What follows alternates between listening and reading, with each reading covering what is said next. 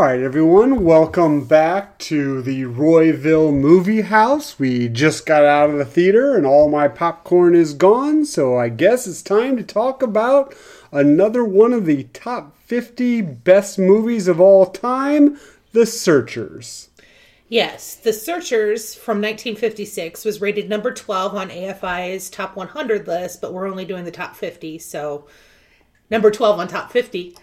Um, it is directed by John Ford, written by Frank S. Nugent for the screenplay, and it's based on the book by Alan LeMay. It does star a number of different people, uh, most notably John Wayne as Ethan Edwards, and Jeffrey Hunter as Martin Paul Powley. I don't remember how they were saying it in the movie. Uh, neither do I. um, those were the two main characters. They were the searchers, but also starring Vera Miles as Laurie Jorgensen, Ward Bond as Reverend Captain Samuel Johnston Clayton, Natalie Wood as Debbie Edwards at age 15, and Lars Jorgensen was John Qualen. There was a number of others, but I think I'm just going to skip it because we'll talk a little bit about their characters during the plot summary, but most of the characters were fairly standard Western tropes, which is unfair to say about this movie because this movie was one of the movies that established the tropes that happen in Western movies. So we'll just dive right in and talk about the plot. Ethan Edwards comes home after serving with the Confederate Army in the Civil War. The movie starts when it's 1868, so it's three years ish after the surrender. Yeah, so oh, by the way, um, he did not surrender. He still had his cavalry sword, and there was a major, uh, not confrontation, but discussion about how he would not be someone that gave up his sword. And so the war had been done for three years. You're kind of led to believe that he'd been doing something for that three years, but it's never really clear what. That's true. Uh, he does have an awful lot of knowledge about the land and the people who live on the land, though, so there's that. But Ethan Edwards, this this is the first major event of the movie. Ethan Edwards comes home to his brother's home, and they he meets the new the new family members because Debbie is like eight at this point, so he's been gone for a while. He thinks that Debbie is her sister Lucy. There's a number of different things. So there's a big to do, and then the next day, the Texas Rangers come through. I, I'm trying to I think the captain slash preacher was a Texas Ranger as well. Maybe he was a captain of the Rangers or the Marshals. I'm not really sure how that went because they just were kind of throwing out titles left and right. Well, he was Reverend Captain in the cast list, so. So maybe yeah. he was captain of the Marshals or Texas Rangers or. I think they played that a little fast and loose. It was odd. It was a very odd scene. It was like 20 people stamping through their kitchen, eating stuff, drinking coffee, sitting in the rocking chairs, and a whole lot of exposition got dropped. Basically, Mr. Jorgensen, Lars Jorgensen, his cattle were stolen in the night. So Captain Samuel Johnston Clayton comes through and swears in uh, swears in Ethan's brother, whose name is Alan? Aaron. It's Aaron. Uh, so there's an Aaron and the adopted boy named Martin. And they go off to find who stole the cattle, which they're pretty sure it's the local Comanche tribe. So all the men ride off except for Aaron, who stays back behind on Ethan's insistence to protect the homestead. They ride off about 40 miles, which seems like a really long way. On horseback, that's about a day if you play role playing games. but they ride out for about a day, figure out that it's likely a ruse to get everybody away from their homesteads so they could hit the homesteads. Well, John's Wayne, John Wayne's character thought that. Yes, so they all ride back to the Jorgensens and the Edwardses, and it turns out they hit the Edwardses' house, not the Jorgensens. So when they get back to the Edwards house, um, Ma and Pa Edwards, uh, Aaron and his wife and their son are all found dead.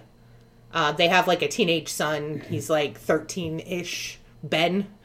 Uh, and they're all found dead. But the two girls, Laurie, who is a teenager or a young lady, and Debbie, who is a little girl, roughly eight or nine, they are taken. So they go galloping off to search for the two girls. Along the way, they get into a confrontation with the Comanche that injures one of them, Jorgensen, I believe, and they have to take him back to uh, to the homesteads, and they leave Martin and Laurie's beau, Brad, and Ethan to go. Basically, they determine that it takes a small band or a really big band of soldiers to do what they need to do, which is basically either infiltrate very quietly, get the girls out, and leave, or take a regiment of soldiers in, attack, and get the girls out and leave. So one or the other. And they figured the numbers they had, they were too few and not enough. So they left the three to go do the infiltration. And along the way, they found Laurie dead. Well, Ethan found Laurie dead. And Brad went off when he found out, found out, and basically did suicide by co- the Wild West version of suicide by cop. Uh, he ran off to attack the Comanche tribe and got shot dead, knowing full well that's probably what was going to happen. So that left Ethan and Martin as the two searchers. And they track this tribe through the country for a couple of years and then come back. Yeah, for a couple of years. Uh, a lot of the movie is them doing various scenes of talking to people, writing, finding leads, and basically searching for Debbie. Right. Who they assume is still alive. Uh, because Martin pretty much has to assume that she's alive, otherwise, he'd fall apart. He's pretty much falling apart anyway. Martin, um, as a baby, his parents were killed by Comanche, and Ethan found him, and Aaron and his wife raised Martin as their own. Um, so he's not technically an Edwards. He is a Paul, Polly, Polly. Um, so he's writing with Ethan, who's actually quite mean to him through the whole thing. I know Steve said yesterday it's because he was a hardened man, but it comes across as being kind of unlikable um, because Martin doesn't do anything to really deserve the treatment he gets. To Ellen, it comes off as being unlikable. All right. That's what I was saying. Fine. To, to Ellen. He's just a man's man. He's John Wayne. He does say a whole lot. That'll be the day. I think he said that like five times throughout the whole thing, which was fun. That'll be the day. Anyway, so they leave to go search again because somebody sent a clue uh, closer to New Mexico ish. So they go in that direction and meet with the store, the, the general store outpost owner, who ends up just having sent it basically to roll Ethan for his money. And so they come out and ambush them. But John Wayne's character, being John's Wayne, John Wayne's character, figures out that's what's happening. So uses uh, Martin as a uses Martin as a piece of bait, and the band of outlaws attacks, and they all die. So they're left with nothing pretty much at that point. Um, they, so they decide to go to an Indian outpost and do some trading. And in the process of doing some tra- trading, some hats and different trinkets just to keep relations open so they can maybe get some information. In the process of the trading, Martin ends up with a wife and Kind of a comical scene. He Yep. basically was thinking he was trading for a blanket, and he was actually trading for a woman. Um, and then there's kind of a comical scene of him realizing that, and Ethan, John Wayne's character, making fun of him. And then, Yeah, that whole thing doesn't really stand up to the test of time that much. It's not that it was flat out racist. Last night I, I did say it was racist, but I don't think it was flat out racist, but it definitely was a sign of the times. That scene would not have been in a modern Western. At least not in the form that it took. So that's, I mean, that's neither here nor there. This was made in 1956. It was a different time. They did look at cowboys and Indians a little differently than we do. Um, so that happened. They end up in New Mexico where they find one of the crazy guys, well, the crazy guy who's a part of the band back home, who gives him some information and leads him directly to the tribe of Comanche that has Debbie. A Mexican trader takes him out there. But it turns out that the chief named Scar knows that they're coming and knows what they're there for. So the Mexican trader gets spooked and basically is like, "You guys need to run." And Ethan was like, "Nope, not gonna." And the Mexican guy's like, "I'm sorry, I can't stay." And so they get attacked after Debbie runs out to try to warn them to run. But Debbie tells them that this is our this is my people now because at this point she's been there for 5 years and is married to Scar, I think. And it's really odd that she's, these are my people, I'm not leaving. And then later on in the movie, she's like, okay, thank you for rescuing me. But at this point, I don't know, maybe they needed more run time. She kind of fights them about wanting to leave, and then they have to run because all of the Comanches now are following them, and they're basically running for their lives without Debbie. So they do run. and they, Oh, and uh, Ethan's character, Ethan, uh, his character John Wayne, um, wants to shoot Debbie because she's now a Comanche. She is no longer the white woman Debbie. yeah, I think it has something to do with like it would be humane to do that in his mind. But I'm not. They don't really explore that a whole lot. But I, I bet it has something to do with abduction stories that have happened throughout the United States' history. People who've been abducted by Indian tribes end up going a little crazy because of you know Stockholm syndrome and things like that, where you start to sympathize with the people who took you captive, and And Ethan wasn't having it. Course, he didn't like Native Americans. He had a thing against them, definitely a thing against the Comanche. So that's, I think, also played into the fact that he wanted to take Debbie out. And his traveling partner basically was like, no, you can't do that. And then the group of Comanche kind of ride into the scene and they have to run for their lives, leaving Debbie behind. so they run. They go back home to the homesteads, the Jorgensen homestead specifically.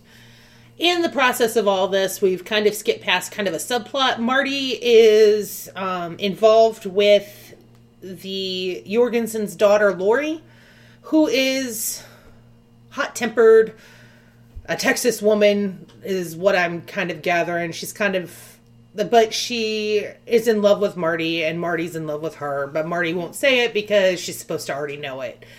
In the process of this whole thing, he writes home, and the only event he basically writes home about is the fact that he got married to this Indian woman. Well, there were other things that he discussed, but that's what they really um, took their time on. So Laurie accepts the proposal of a traveling salesman, I think he was. I honestly have no idea what he was. He played the guitar and sang, is all I know. And his name was Charlie. And he laughed like haw haw haw. And he talked really weird all the time. Almost as if he wasn't a real person, which was once again odd for the movie, but okay. Yeah, it was really weird. And I did have to laugh at his laugh every time he laughed because he actually said, ha, ha, ha. He didn't laugh. It was weird. So the day they come back, of course, is Laurie's wedding day. So Laurie and Marty have a confrontation because as Marty's going in, Laurie's coming downstairs in her wedding gown. They talk, they work things out, and in comes her fiance, and Marty and Charlie get into a fist fight, which was a comical scene as well. In that before they start, Marty helps him take off his good coat they have to save a fiddle from the band. They have to, you know, there's like all kinds of. They were very gentlemanly about beating the crap out of each other. Yeah, there was a little um, comedy thrown into the movie at that with their spat for the woman that they both love. And then Charlie basically says to Laurie, "You got to choose," and she, of course, chooses Marty. And then a, a lieutenant from the local regiment um, comes to report um, that they found Scar and that they're sending a team out. And so Ethan's like, "We're going," and the captain, uh, the priest captain, uh, says that we're going, and you're not going to stop us. You can help us if you want, but we're going in guns blazing, basically. Yeah, they they had a score to settle, and they needed to get Debbie, and they're really close to the homestead. So, then fast forward to the next day, the lieutenant actually comes back and rides in with them. Once again, the lieutenant kind of played for comic relief. Ish, yeah. He's serving in the regiment with his dad being the captain. Um, he's a young man. I believe he's actually played by John Wayne's son, Patrick Wayne. Uh, so he's a young man and kind of green and takes out his sword a lot, and the captain is nervous around him with his with his saber out. But anyway, he rides in with them. Good on him. they go in. They Marty finds finds Debbie, tries to get her out, kills Scar in the process because Scar comes back to the tent. they go running, and a bunch of stuff happens. Basically, there's a, there's a yeah. big battle between the Cowboys and the Indians.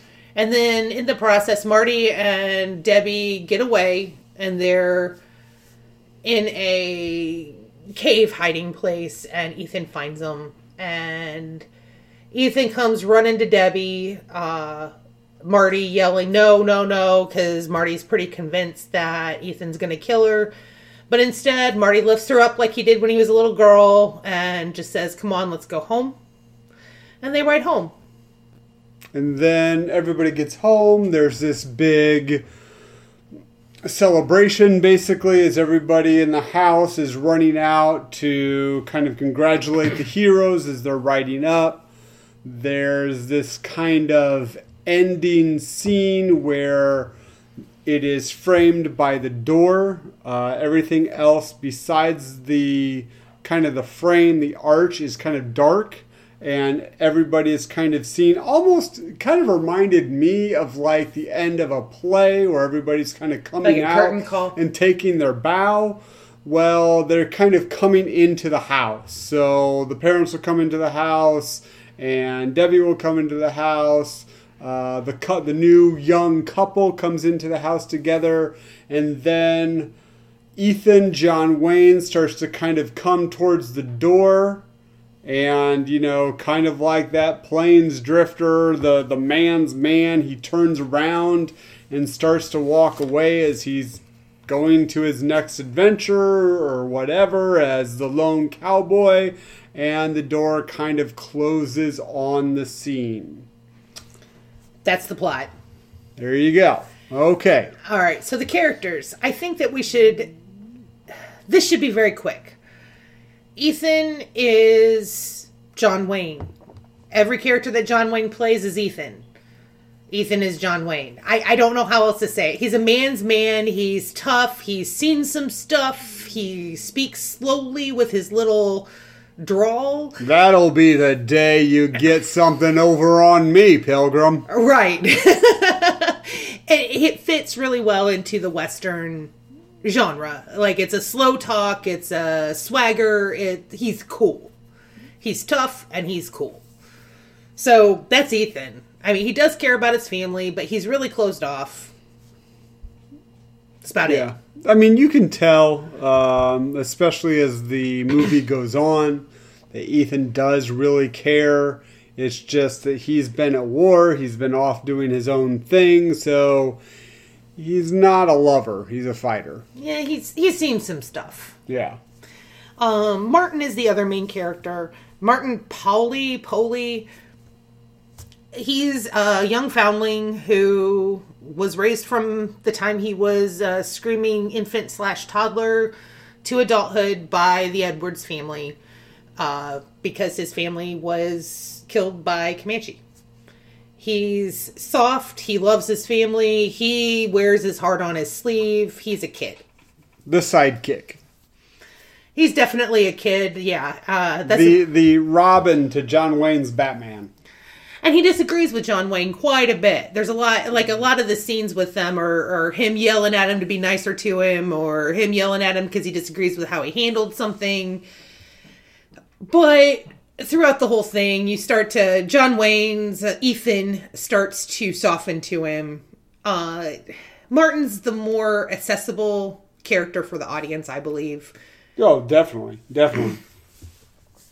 So there's that. Then you have the Jorgensens, who are neighbors to the Edwards. Uh, Lars Jorgensen is Just a rancher family. I mean, there's not really, in Well, my I opinion, mean- there's not much more to say about them. Mrs. Jorgensen's the tough lady, the tough old lady who who Who was a teacher. yeah, they keep saying that. But Mrs. Jorgensen and Laurie are obviously purebred American. Lars is an immigrant, I believe, since it's Jorgensen spelled with the J from a Scandinavian country. Uh, he talks about how the country's really hard on the cattle, which it would be. I'll get to that later. but how it's just really hard to be in that country. And his his wife is just like, you know, it's going to get easier. It might take us going into the ground, but this country is big country. We're Texicans. That's what they called themselves. Texicans.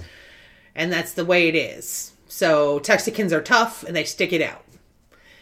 Uh, the Edwards family, again, they were only in a couple of scenes. Um, Aaron Edwards and his wife, ranchers, just like the Jorgensens. The Jorgensens we got to spend a little bit more time with. There was a little bit more personality, but the the Edwards family was Aaron stoic and a rancher. He does his work. He's quiet.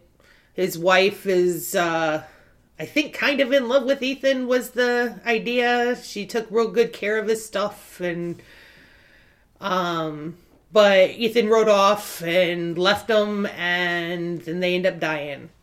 I know that sounds awful, but the dog didn't end up dying. I was gonna actually probably have to check out if the dog ended up dying. I know that sounds bad, but he was a good puppy. Um, they sent uh, once they figured out the Comanche were getting ready to attack. They sent Debbie to a hiding place, and that's how everybody else died or got taken.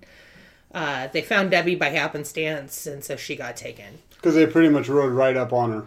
Pretty much, the hiding place was not Horrible, like great. horrible hiding spot. But the Edwards family were pretty much an average, standard pioneering family. I I don't know how what else to say about them. Uh, the Reverend Captain Samuel was fun. Um, he was the Reverend, so he did. You always had to ask him if he was asking questions as the Reverend or as the Captain of the Texas Rangers. Uh, he was gung ho in both of his positions. I I don't know. I mean, he was just fun. He was just a fun character. He had Well, some. most of the side characters were just there as as caricatures of something or other. My favorite of the caricatures was Mose, who was the crazy one that they find later in the plot in, near New Mexico. That um, he all he wanted, poor guy, all he wanted was to sit in a rocking chair in front of a fireplace. Like literally, he didn't want payment. That's all he wanted. And so through the whole thing, that's basically he's doing everything he can to just be able to sit in that rocking chair by the fireplace. Yeah, it was odd because in the beginning he's in the scene where everybody's kind of coming into the house and everybody's talking at the same time, and he's he's liking the the rocking chair and everything, and then it just seems like he's part of the guys that come in, part of the posse or whatever, and then you come to find out he actually has a mental disability, and it was just weird that they threw that in there, but Scar was scary. That's I mean that's all I can say about him. He's meant. I mean, he's meant to be scary. Obviously, it's a 1950s movie, so he's not as scary as. But he's meant to be the stoic Comanche killer, basically. Although he did have a funny line. Uh, Ethan, Ethan tells him because he speaks English at one point. Ethan tells him, "You speak American well. Did somebody teach you that?" And so, as they're walking in to do their trading, quote unquote trading, uh, Scar says, "You speak Comanche well. Somebody teach you that?" Ah, So yeah, I, he got a chuckle out of me, but he was still pretty frightening. Um, they did a good job with direction of him. Um, I don't know a whole lot about Comanche culture, so I don't know how well they captured that. But as far as the caricature that 50s westerns gave us, they did a good job of staying consistent in their own culture that they created. Um, but the only other Native American that really had any sort of play was Look, who was Marty's wife. yeah. And she was sweet. And as accommodating as she could be until they brought up the name Scar and she got scared and ran away. Um so there you go. Those are all the characters that go into the plot, that factor into the plot. Well, Lieutenant Greenbush or whatever his name was, he actually he actually won the only award that this movie won, uh, Golden Globe for new best newcomer. Um, he was fun, but he was only in like three scenes. Yeah, true. So I mean, he was just a what behind the ears lieutenant in the army. And totally played for comic relief. Pretty much, they made fun of him reporting to his dad as his commanding officer. Go tell your paw instead of go tell your captain. Go tell your paw. Right. right. So there's a whole lot of that, but I it was a after the movie was over last night, I did have a hard time figuring out how I how I liked the movie. I have seen it one other time before in a film class I took in college, but that was 20 years ago and I didn't remember a whole lot about it, whether I liked it or not. Hmm. Um, I didn't even remember really the plot. I knew they were searching for a kidnapped girl, but I couldn't remember even if it was a kidnapped by Indians or by outlaws or that was about the only thing I remembered about it. Um, I will say, John Ford really, really likes Texas or the landscape of the West. There's a whole lot of time spent painting the That's one of the tropes, though. That's that's mm-hmm. the Western trope. Well, John Ford was one of the pioneers in developing that trope. He this movie is very epic in its sweeping shots of Texas and the West with the rock formations and the the plant life and even the wildlife to a certain extent. They almost spend as much time he almost spends as much time developing the landscape kind of almost like a character as much time as he spends with that uh, with the other characters like it, it's developed just as much as ethan is almost like a character Uh, you see how rough it is all of the canyons and mountains and hills and how dry it is and how inhospitable it is but it's beautiful and Right. I don't know how else to describe it. But John Ford movies are all very similar in scope like this because he loved his Western landscape. He loved the West. Uh, pretty much everything about it. That's one of the things, and you can tell every movie that he does, it's just these huge sweeping things. And he films it in Texas and Arizona and New Mexico um, in order to actually, you know, on site get some of these things. Like you said, they lived right next to Devil's Tower. Yeah. Well, it looked like Devil's Tower. But then again, there's probably a lot of rock formations like that that look like Devil's Tower, but I mean, where they found, especially if they're in Texas, it probably wasn't. but I mean, it's it's a beautiful movie to look at. Is all I'm trying to say. It, it's beautiful, especially if you like the rugged Western landscape, complete with cactus and sagebrush, and Mean, it's it's a beautiful movie to look at. Uh, the plot is more of a character treatment than it is actually a action packed western. Yeah, there's not as much action as you would think in more of a modern movie. A lot of it is them kind of talking to each other, searching for Debbie, getting into hijinks, whether it's with the family back home or with people they encounter as they are searching for Debbie. Um, there's really, in the two hour movie, there's maybe, I would say, three or four good fight scenes, um, shooting scenes, you know, western shootouts and stuff. And for the length of the movie, especially from a more modern perspective, it seemed like then to me that there wasn't a lot of action going on. Yeah, and even even without like shooting or whatever, there wasn't even really that much forward momentum of the plot action. It was just it was a lot of talking. It was still a good movie. It was still well done. It just wasn't I mean even even a slower western like Unforgiven in the modern times still has more forward momentum of the plot. It, it doesn't it doesn't stall out. And I think this movie did stall out quite a few times where we were just kind of watching them on their search. Like we weren't. Modern storytelling gives audiences clues when there's like a mystery or a tracking thing. The searchers really didn't. We got the clues as they got the clues. We had no idea what was happening a lot of the times. So there's that. But um I will say that as much as I do like John Wayne, I don't think he's that great of an actor. I think he's the actor of the same caliber as Jack Nicholson or Nicolas Cage, who plays kind of the same character over and over and over again. Character's cool, and it fits really well in the movies that he's cast in. The directors knew what they were doing. And it's not really any insult to anybody who likes John Wayne. It's just I don't think he's an Oscar worthy actor at this point, at least as far as the stuff that I've been seeing from him. Well, and uh, me on the other side of it, I mean, I think he was just fine in the movie. I think his acting ability, his the way he portrayed his character was very fitting with everybody else's acting in the movie.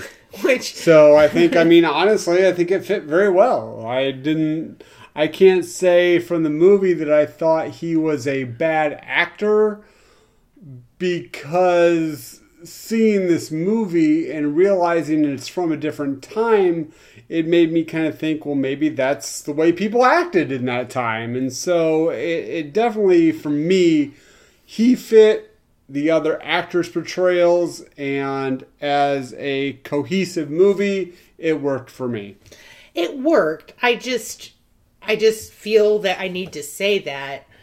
Um he's it's not that I'm not going to enjoy John Wayne movies. I really do. I I love westerns. I even like John Wayne westerns with the pretty standard almost all of his western movies are pretty standard tropey westerns. The and he plays the not stranger because he never plays the stranger, but he does play the long lost blank, long lost brother, long lost friend, long lost, and he's seen some stuff and he comes to town and he's tough. And then he takes out the bad guys because that's what John Wayne does. Hmm. Hmm. And that's what this movie represents is kind of the beginning of an American movie trope, an American movie genre. Uh, and there's a number of them, but this, the Western movie, is most definitely an American movie genre. Uh, it it's based around being in the American West. So it's pretty much the only one that is strictly American. And so to say John Wayne is not a great actor, that's all fine and good. But he was a part of establishing a very American art form. Yes. Uh, John Ford as well.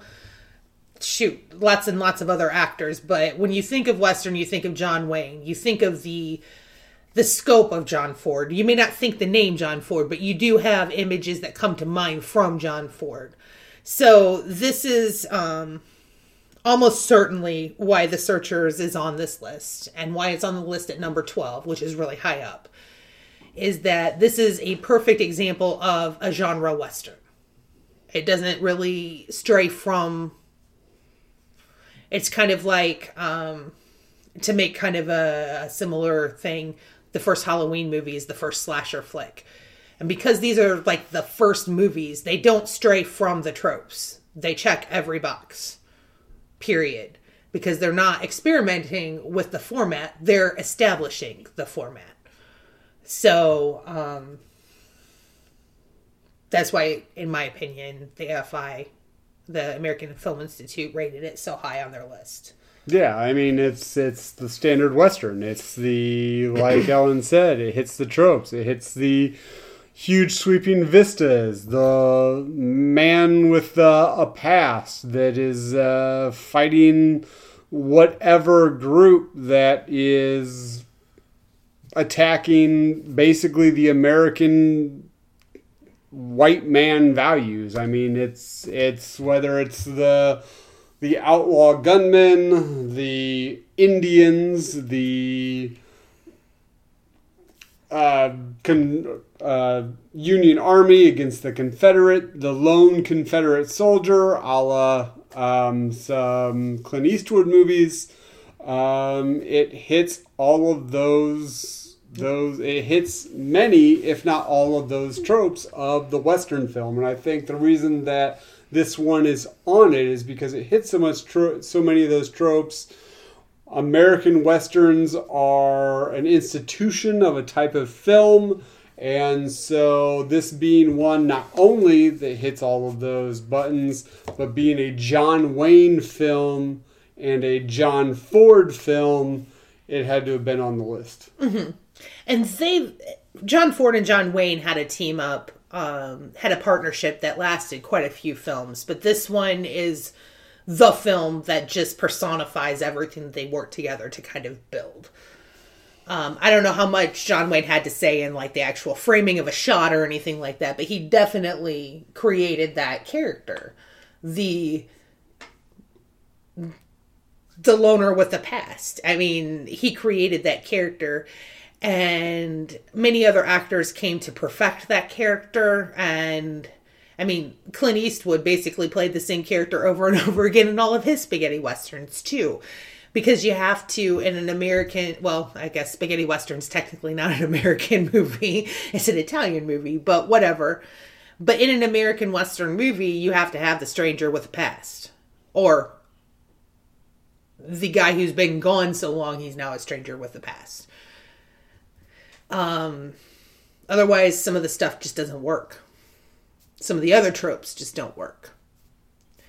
Um, so westerns are a thing that I really enjoy. Probably not as much as Steve does, but I do enjoy western movie. I do like a good western. Uh, so I'm going to say that this the Searchers do deserve to be on the list. It is, however, one of the first movies that we reviewed that did not get a nod from the Academy for anything. Uh, so that was an interesting dichotomy after I mean even Lord of the Rings got some nods on special effects and things like that, but uh, 1956 was a little early for things like special effects. so like they didn't even get some of the technical Oscars that were available then. Uh, I don't know what they were up against that year, but honestly, acting probably wasn't deserved in the Academy, but I think the writing probably could have been, or the directing could have been. So, I don't know. But it was an interesting thing to kind of see a pop culture movie, period, as opposed to an icon movie like Streetcar Named Desire. So that was, this is our first pop culture only movie, pretty much. So, did you like the movie? I think so. I did. I would have liked I because I am a, I am used to a more modern storytelling. I would have liked to have had some more forward movement of the plot during the course of the two hours. But overall, I really did enjoy it. Yeah, um, I enjoyed it as well. Uh, Ellen, like uh, Ellen said, and like I agreed, that I am a uh, big Western fan. Um, however, most of the Westerns that I have seen have been mm, Westerns made within my lifetime. Um, so we're talking Tombstone, um, Wyatt Earp, uh, Young Guns, and one of my favorite movies of all time, Open Range.